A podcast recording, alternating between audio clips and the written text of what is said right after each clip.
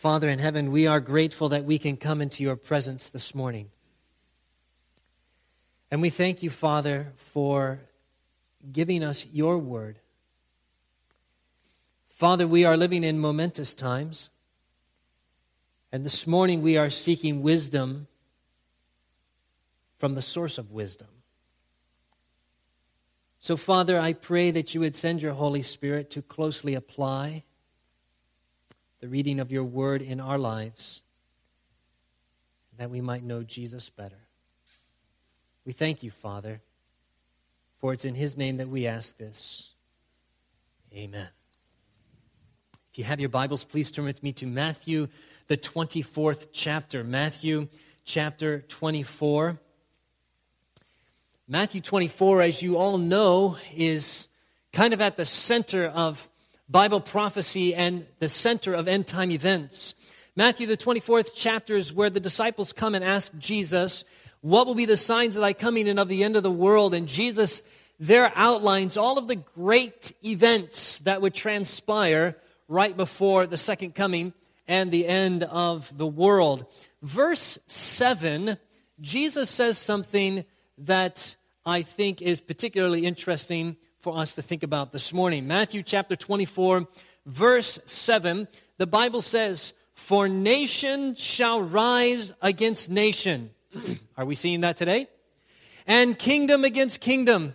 And there shall be famines and pestilences and earthquakes in diverse places. Not just Seventh day Adventists, but every thinking man and woman on the face of this earth can see that there is something peculiar that is happening. We are seeing these natural phenomenons happening on a more frequent and greater scale. Not only are there earthquakes, but there are large earthquakes. Not only are there famines, but there are huge famines. There are great things that are happening in this world, and people are thinking there is something that is going on. This morning, I want you to particularly think about one thing that's going to launch us into our study this morning. And that is, Jesus tells us in the last days that there would be famines in the world. According to some statistics, somewhere around 36 million people will die this year from a lack of nutrition. 36 million people will die as a, from a lack of nutrition. Some statistics state that on an average, one child under the age of five will die every five seconds from starvation. In the course of our 45 minutes together this morning, as we spend time studying the Bible, approximately 540 children will die from starvation. Jesus says that there would be famines in the land. Now, you know, living here in the United States, we're not really, we don't really feel the effects of this. You know, some people can make, uh, can, can, can provide for themselves from digging trash out of dumpsters. There's enough food that gets thrown away where they can provide for them. We don't feel it here in North America that there's a famine in the land. Jesus says there, that this would be an indicator of his second coming, that people would die from starvation, and we're seeing that happen in a great way around the world. But we don't feel it so much here in North America. But I'm going to suggest to you this morning that in North America, we have a different type of famine that is happening. Maybe it's not a famine of physical sustenance, but I believe that there is a great spiritual famine that is happening in this land. Go with me in your Bibles to the book of Amos, Amos chapter 8. Daniel, Hosea, Joel, Amos. Amos chapter 8 and verse 11. The Old Testament minor prophet states this Amos 8:11 Behold, the days come, saith the Lord God, that I will send a what in the land? A famine in the land, not a famine of bread, nor a thirst for water, but of hearing the what? The word of the Lord, and they shall wander from sea to sea, and from north even unto east. They shall run to and fro to seek the word of the Lord, and shall not what? There's a famine in the land. There's a famine in North America, there's a famine in the world that doesn't get as much popularity and publicity as the physical famine that we see. The physical famine is a terrible thing. It's a shame that anybody should have to die from starvation. But let me tell you something this morning, brothers and sisters. The spiritual famine in the world today is much more grievous, for it has eternal implications and eternal results that could impact the kingdom of God in a positive or a negative way. The good news this morning is that God has given us food in abundance. Not just physical food that we're going to enjoy here in just a few moments as we sit around our tables and enjoy a time of fellowship at the potluck table, but the Lord has given us spiritual food in abundance. Would you say amen? But there's a famine in the land. And I believe that there are people in our area, right around our church, who are starving for what we have. Go with me in your Bibles to the book of Second Kings. I would like to share with you an Old Testament story that will give us some advice and some encouragement. Second Kings chapter 6. 2 Kings chapter 6, we're going to begin in verse 24.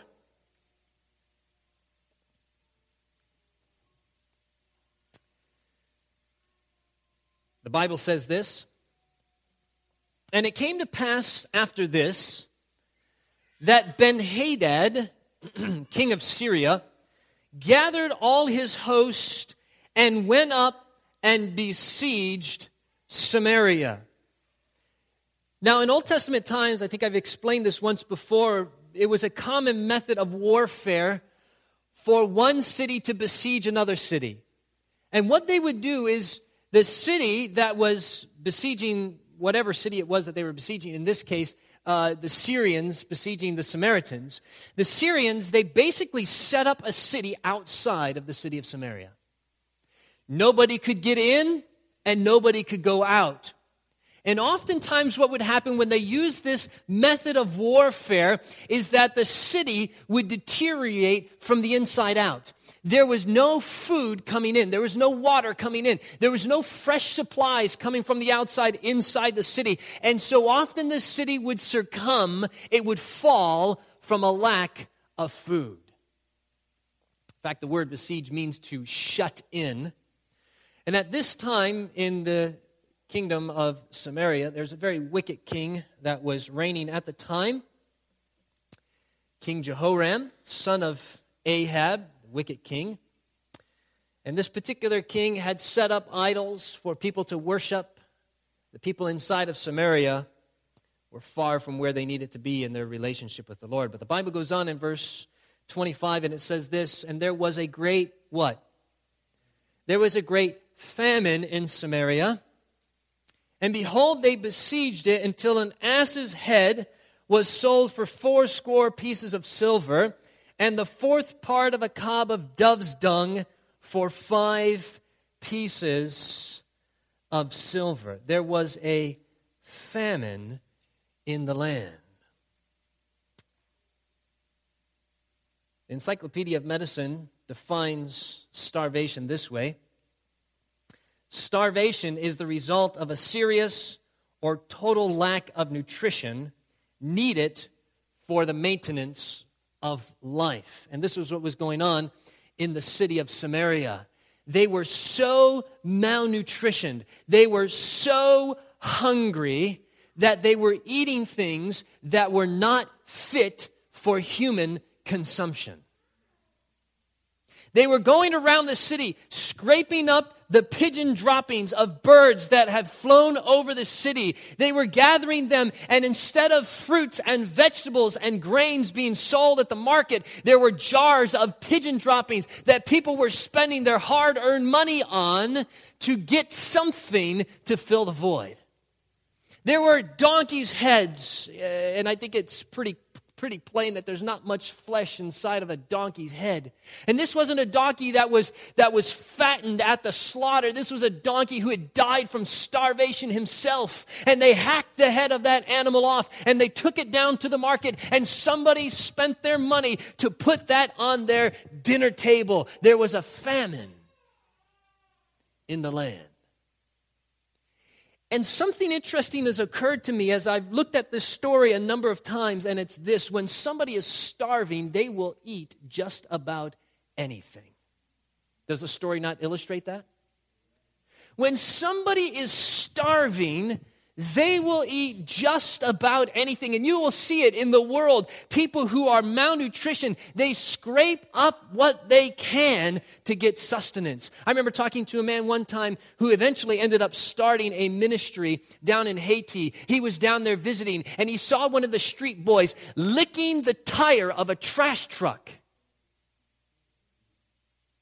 When somebody is starving, they will eat just about anything. And these pictures touch our hearts. But I want to tell you something this morning, friends. Spiritually speaking, it is no different. When somebody is spiritually starving, they will believe just about anything. There's a famine in the land. There is a famine of hearing the word of God. The Word of God has largely been removed from many pulpits in North America today. And in its place has come entertainment and things of that nature. There is a famine in the land. And when there is a famine, people go to extraordinary lengths to supply their need. And there is a need in the world today, a need that only God and His Word can fill. And the good news this morning is this that God has given to us His Word, but what are we doing with it? It would be a shame for anybody to withhold food from somebody who is starving. And it's a shame for us to withhold our spiritual food from others who are starving to hear the word of God. The story goes on. Verse 26, the Bible says this, it goes further. I think it's bad enough that they're eating bird droppings and donkey heads.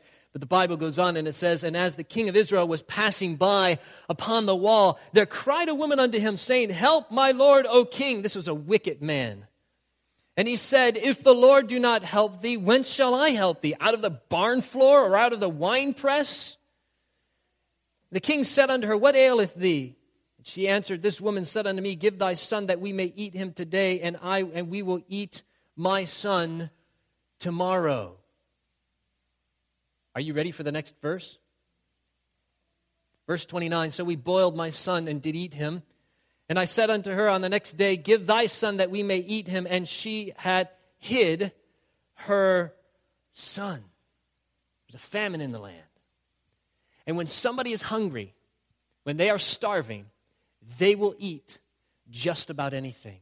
And in this particular story, the natural affections that a mother usually has towards her children changed because there was this void in her stomach. There was a starvation that was happening inside of her. Her stomach had been grumbling from day after day. Her body was becoming weak from the lack of nutrition, and she could not have she did not have the natural affections of a mother towards her child. And it came to the point where it was so grievous of a burden that she was carrying that she actually went through with the hideous act of eating her own child. In Bible prophecy, we know that a woman is a symbol of what? A church. And so we have a church. We have two churches here. There's two women here in this story and they are both starving. And as a result of their starving, who is the one that is hindered? Is it the parent or is it the child? And I want to tell you something, brothers and sisters. When churches are not hearing the word of God, oftentimes it's not the adults in the church that suffer, but it's the young people. We end up cannibalizing our young people because we don't have the spiritual walk with the Lord that we ought to have.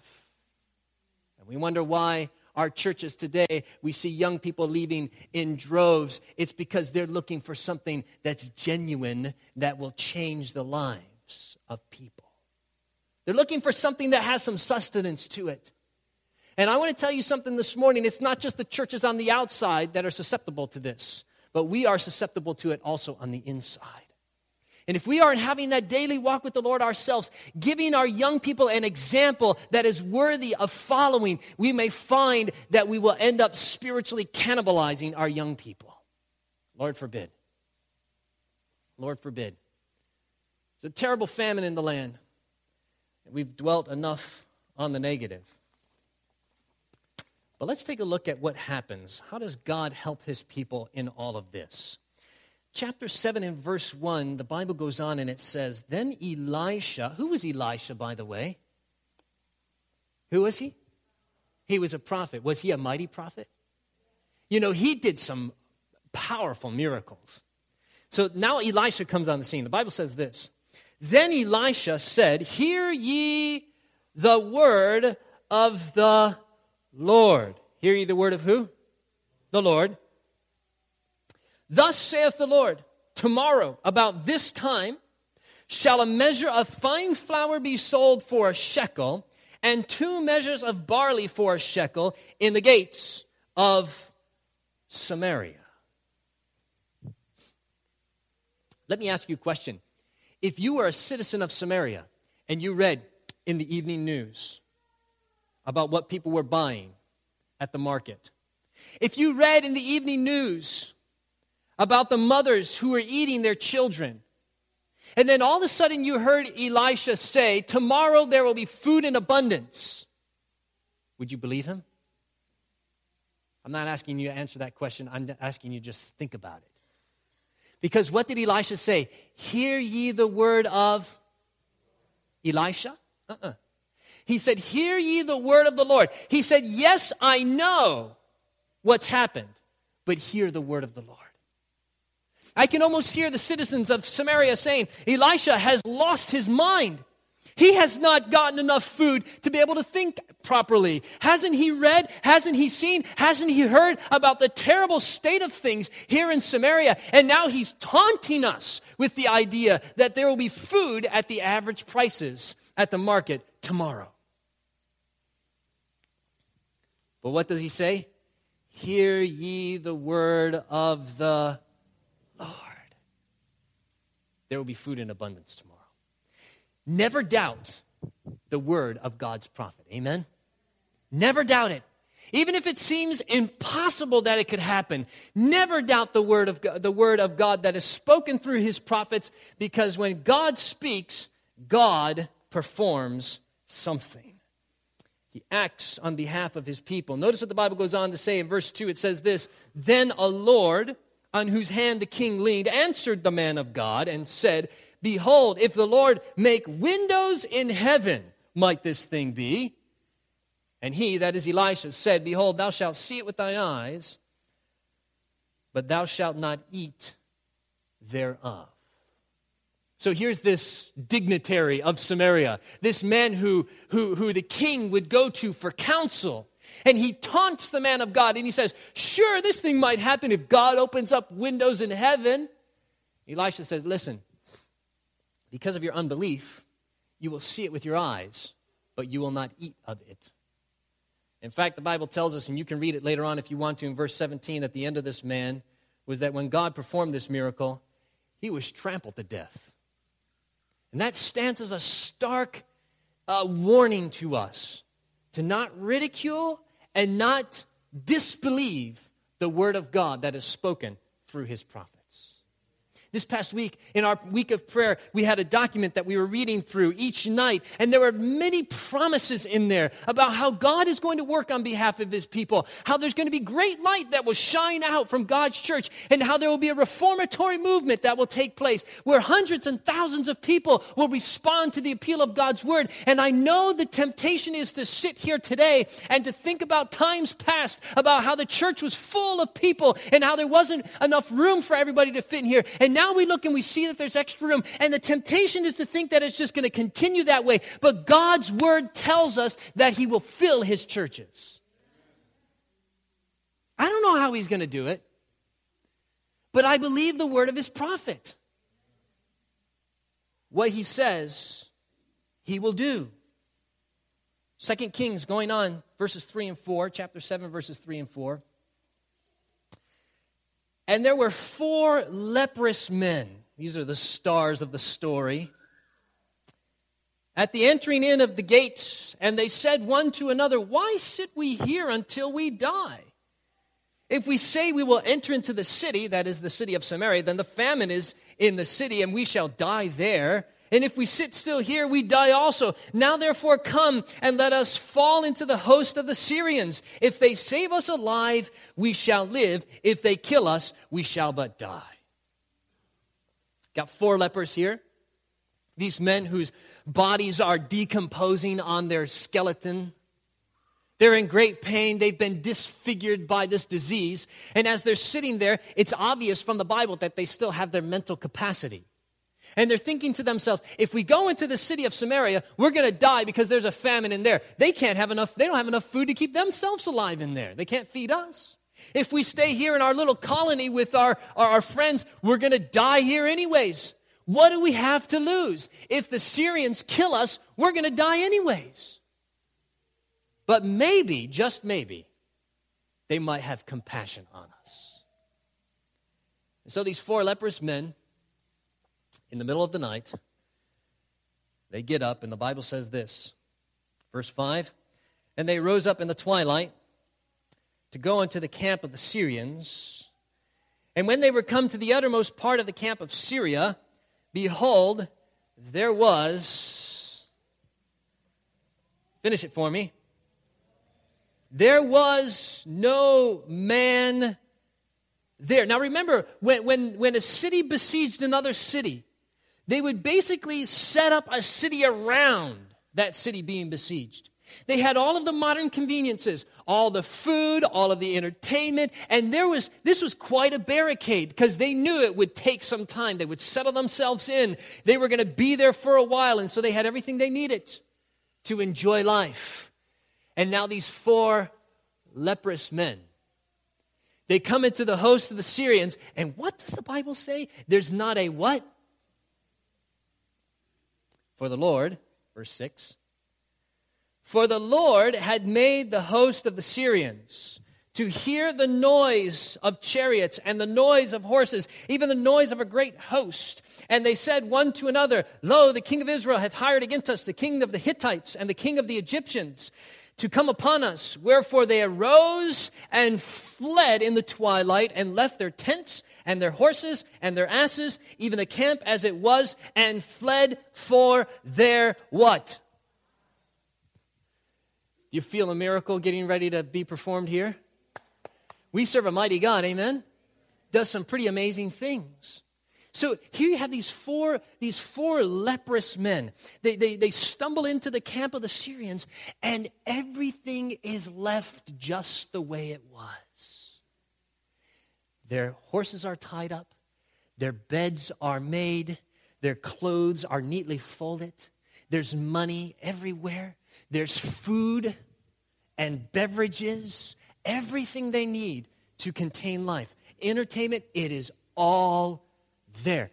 Their tents, everything. Can you imagine if you were a leper and you stumbled into that?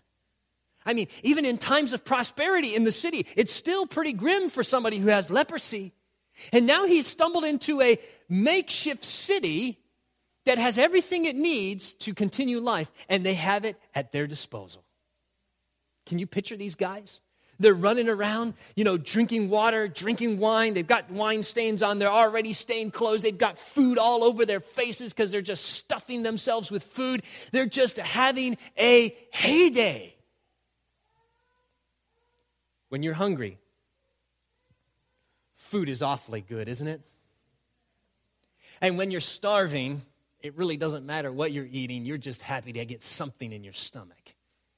And these guys are having a good time. They're going around, they're eating, they're enjoying it, they're, they're, they're, they're, they're in heaven for them.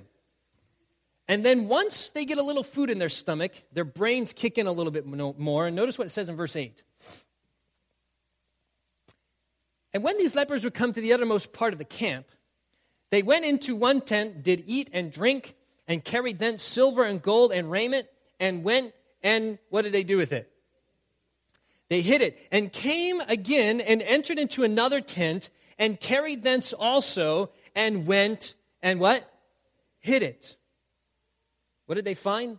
They found food, they found wine, silver, gold, raiment. They found all these things. And the Bible says that when they found it, they hid it. Now, I hope you're, you're catching the spiritual implications of the story. Leprosy in the Bible is oftentimes a symbol of what? Sin, right? Those who have leprosy were sim- they, they were kind of stigmatized as sinners. So, in a sense, you have four sinners that stumble upon this treasure trove of life providing food and everything else.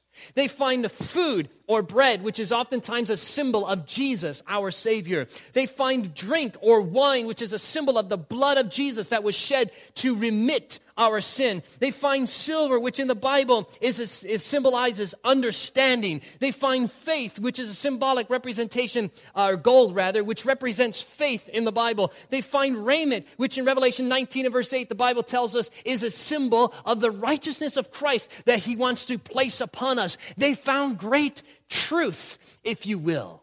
Did they not? Listen to me carefully. They found the answer to the problem in the city.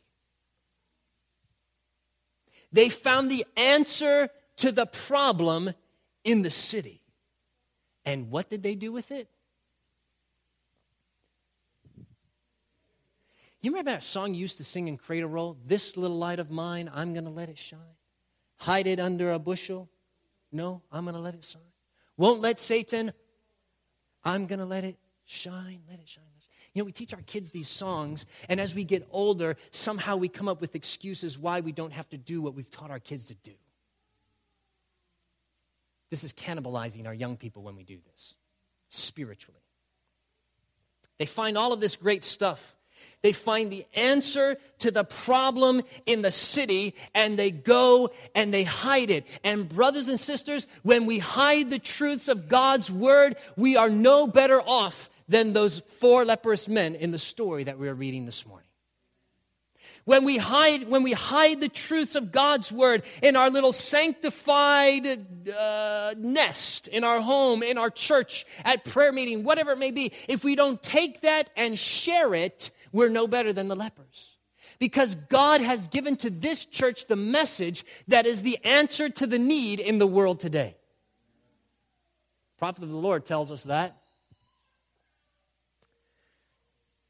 But then something happens in verse 9, which is where we'll conclude this part of the story. You can read the rest of it later on if you choose to.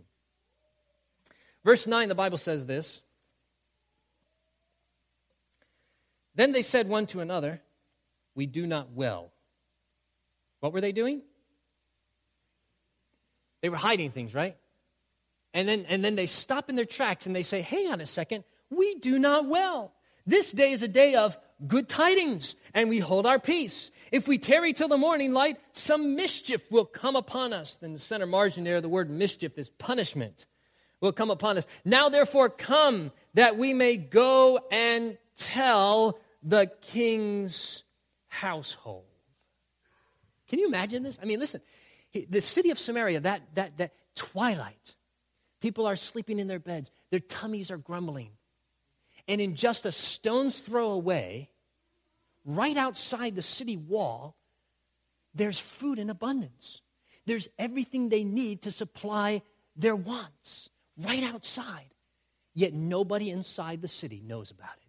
There's only four guys that know the answer. There are only four guys.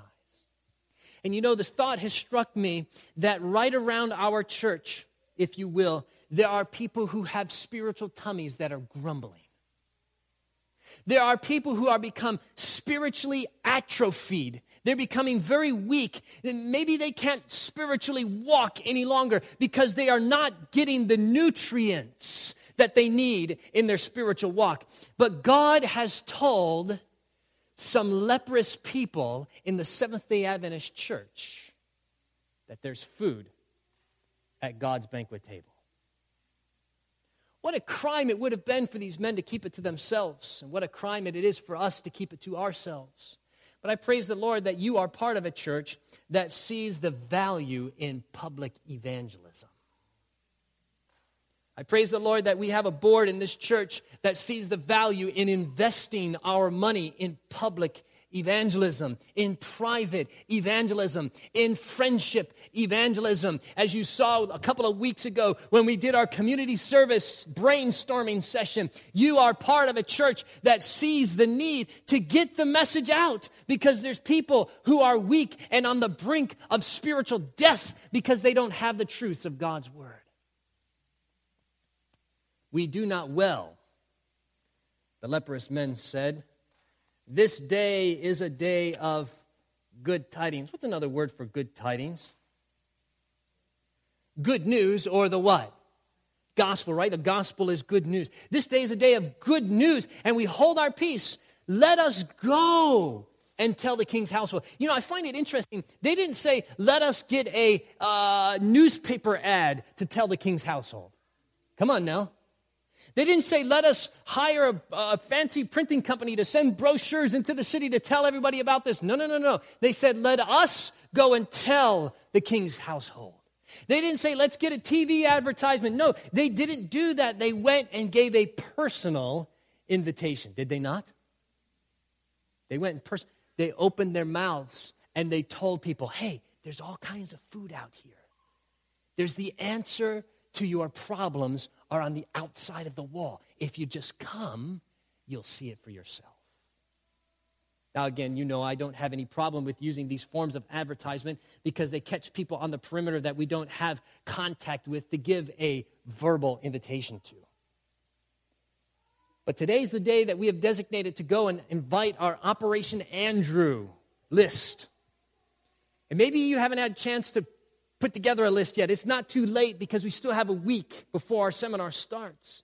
But this next week is an opportunity that we have to go and tell the king's household that there is going to be food at God's banquet table. Every night during the Unlock Revelation seminar, we're going to set up a table and we're going to lavish it with all of the spiritual food that is needed to maintain spiritual life. Would you say amen? Now, I know for some of you this is old hat. You've been at this for a while. You've probably been at more seminars than I've been alive, some of you. But there are people in our community who have never experienced it in their lives.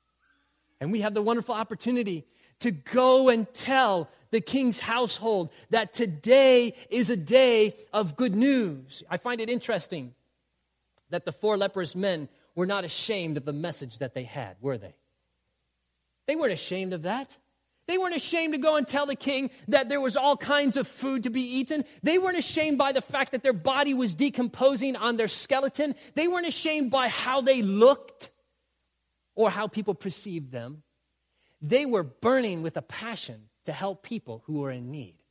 So the external didn't matter so much. They had a message that needed to be shared. And you read our scripture reading this morning about how Paul says in Romans chapter 1 and verse 16, For I am not ashamed of the gospel of Christ, for it is the power of God unto salvation to everyone that believeth, to the Jew first, and also the Greek. Let us not be ashamed of the gospel of Jesus. Amen. Now, I want you to go with me quickly to the book of Revelation, Revelation chapter 14, just very quickly. We're familiar with this chapter. We're going to be opening it up night, night after night during the seminar. Revelation chapter 14, you know the promise that Jesus gives in Matthew chapter 24 and verse 14. Just jot it down in your notes. Jesus says, And this gospel of the kingdom will be preached in all the world for a witness unto all nations. And then what does he say will happen? The end shall come. What is the gospel that will be preached? What is the good news that needs to go to our king's household? What is it that people need to hear in this time of spiritual famine? The direct fulfillment of Matthew 24 14 is Revelation 14, verses 6 through 14. I saw another angel fly in the midst of heaven, having the what? Everlasting gospel to preach unto them that dwell on the earth, to every nation, kindred, tongue, and people. This is the message that has to go to all the world, the Bible tells us. This is directly fulfilling what Jesus said in Matthew chapter 24. Doesn't that fill you with encouragement? That as we as we participate in unlock revelation, we're helping Jesus to fulfill Matthew 24, 14. Amen? That the gospel is going to go to the kingdom. What is that gospel? It's the three angels' messages. Saying with a loud voice, Fear God and give glory to him, for the hour of his judgment has come. That's part of the everlasting gospel. Worship him that made the heavens and the earth, the sea, and the fountains of waters. Part of the everlasting gospel. And there followed another saying, Babylon has fallen, has fallen, that great city which made all nations drink of the wine of the wrath of her fornication. It's the everlasting gospel. Verse 9, the third angel followed them, saying with a loud voice, If any man worship the beast in his image, and receive his mark in his forehead or in his hand, the same shall drink of the wine of the wrath of God which is poured out without mixture into the cup of his indignation. That is the everlasting gospel. Verse 12 Here is the patience of the saints. Here are they that keep the what? Commandments of God and the faith of Jesus. This is the everlasting gospel. Verse 13, the Bible says, And I heard a voice from heaven saying unto me, Write, blessed are the dead which die in the Lord from henceforth, yea, saith the Spirit, that they may what?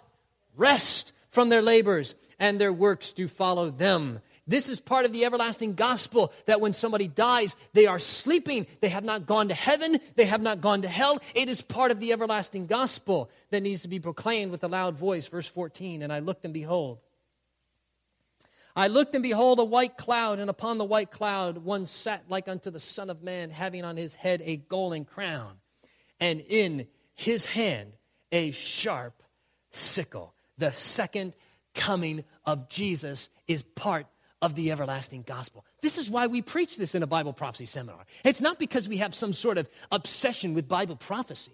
It's not because we have some sort of fascination with the books of Daniel and Revelation. No, the reason why we preach what we preach in an evangelistic series is because that is the everlasting gospel that needs to go to all the world to prepare, G- prepare them for the second coming of Jesus. That's why we do it. That's why we do it. There's good news this morning.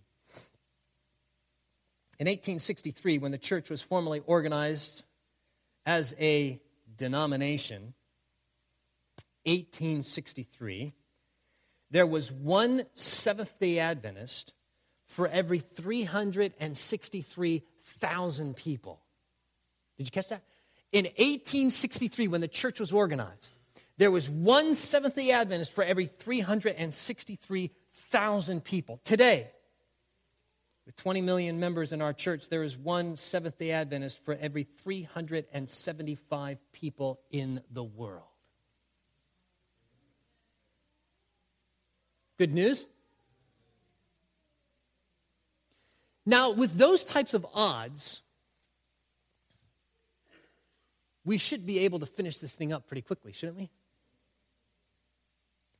But let me tell you something this morning sheer numbers alone is not what is needed. We talked about this in our week of prayer, and I've mentioned it a number of times from this pulpit, and I'll probably mention it a couple of more times. It's not numbers that the Lord needs. God is not impressed with sheer number alone. God is impressed when we open up our hearts and say, Not my will, but thine be done. There's a person I can use. 20 million selfish people cannot be used by God, but 12 unselfish people who are sold out for God can turn the world upside down. It's not numbers that we need. Now, if we have 20 million people who are unselfish and sold out to God, all the better. The world will definitely come to an end very soon. But all God needs is the Muskegon Seventh day Adventist Church to turn this community upside down. And in fact, there is the spiritual potential within these walls of this church to not just affect our community, but for ripple effects to go outside of the Michigan Conference and out throughout the world if we want to. The potential is there. The Holy Spirit is not limited by the city limits of the Muskegon city. Would you say amen to that? But we can have a far re- farther reach than just our community if we are sold out to our Savior. Go with me to your Bibles uh, to our last passage of Scripture, Isaiah chapter 6.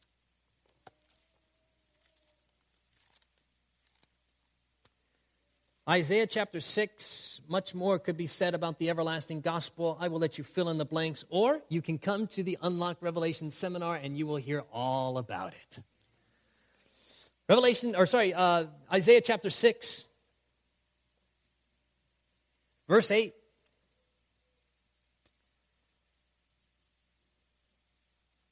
Isaiah tell us, tells us something that he heard, and I heard the voice of the Lord saying, Whom shall I send, and who will go for us? You know, I can almost imagine those four leprous men. Same message was being given to them. Will you go and tell the king's household? They didn't have to. Who will go for us? It's no different today. The Lord is asking the same question. And in Isaiah, did he complain about how many people weren't going? Yes or no? Did he talk about the apostasy in Israel? Yes or no? Did he talk about all of the great hardships and the spiritual depravity and darkness that was upon Israel at that time? No. What did he say? Here am, here am I, Lord, send you see, that's all that Isaiah could do. He can't send anybody else. He could encourage them to go. He could admonish them to go. He could prove to them from the Bible or from his visions that they should go, but he can't force them to go. The only thing that he could do is go himself. Let's not be discouraged by what's not being done, but let's be encouraged by what I can do. Amen? Wonderful opportunity today we have lots of literature that's sitting on the back table. You don't have to go out this afternoon if you've got something else going on. But I pray that you will stop by that table, that you will pick up the literature, that you will go and tell the king's household this next week. Here am I. Lord, send me. Maybe you can't walk very much. Drive somebody else who can walk and pray for them while they're walking door to door. Maybe you don't have much time during the week. Fine. Just take about 10 or 20 pieces of literature. The Lord will understand. Don't use these types of excuses for reasons why you aren't, but find reasons why you can. Find ways that you can help to go and tell the king's household. Don't let your physical limitations stop you from helping the advancement of the cause. God will bless whatever you can do for him this next week. So, my appeal to you this morning is this. Maybe you might feel like a sinner. Maybe you might feel like those leprous men, outcasts of society, carrying the weight of sin upon their shoulders. What can I do to help God in His cause? I pray that you will take courage by the story that we read this morning.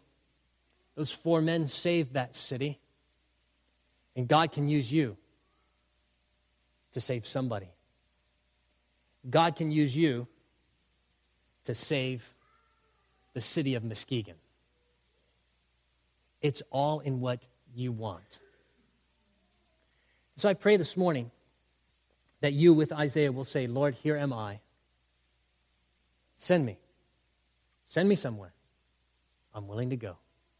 That's your desire, I'm going to ask you to stand with me this morning as we close with a word of prayer. Let the Lord know you are willing to go.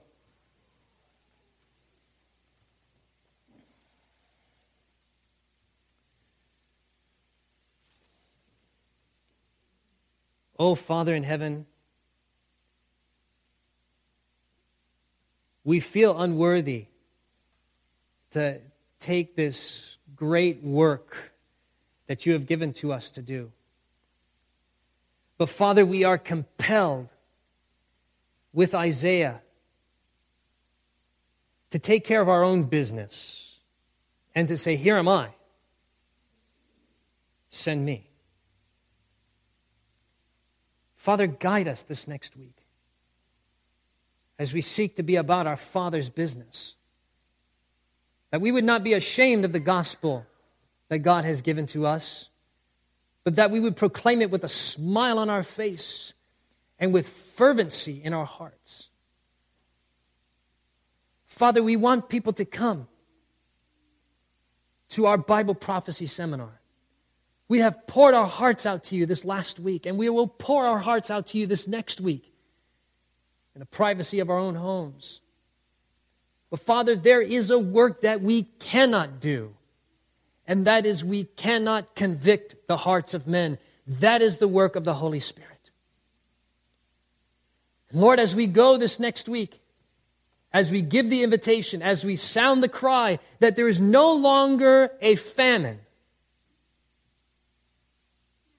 I pray, dear Lord, that you would send your Holy Spirit to attend that message. Hearts would be touched and that lives would be saved because of the work that we are about to do. Thank you, Father. Use us, I pray. We ask it in the almighty and merciful name of Jesus. Amen. This media was brought to you by Audioverse a website dedicated to spreading God's Word through free sermon audio and much more. If you would like to know more about Audioverse, or if you would like to listen to more sermons, please visit www.audioverse.org.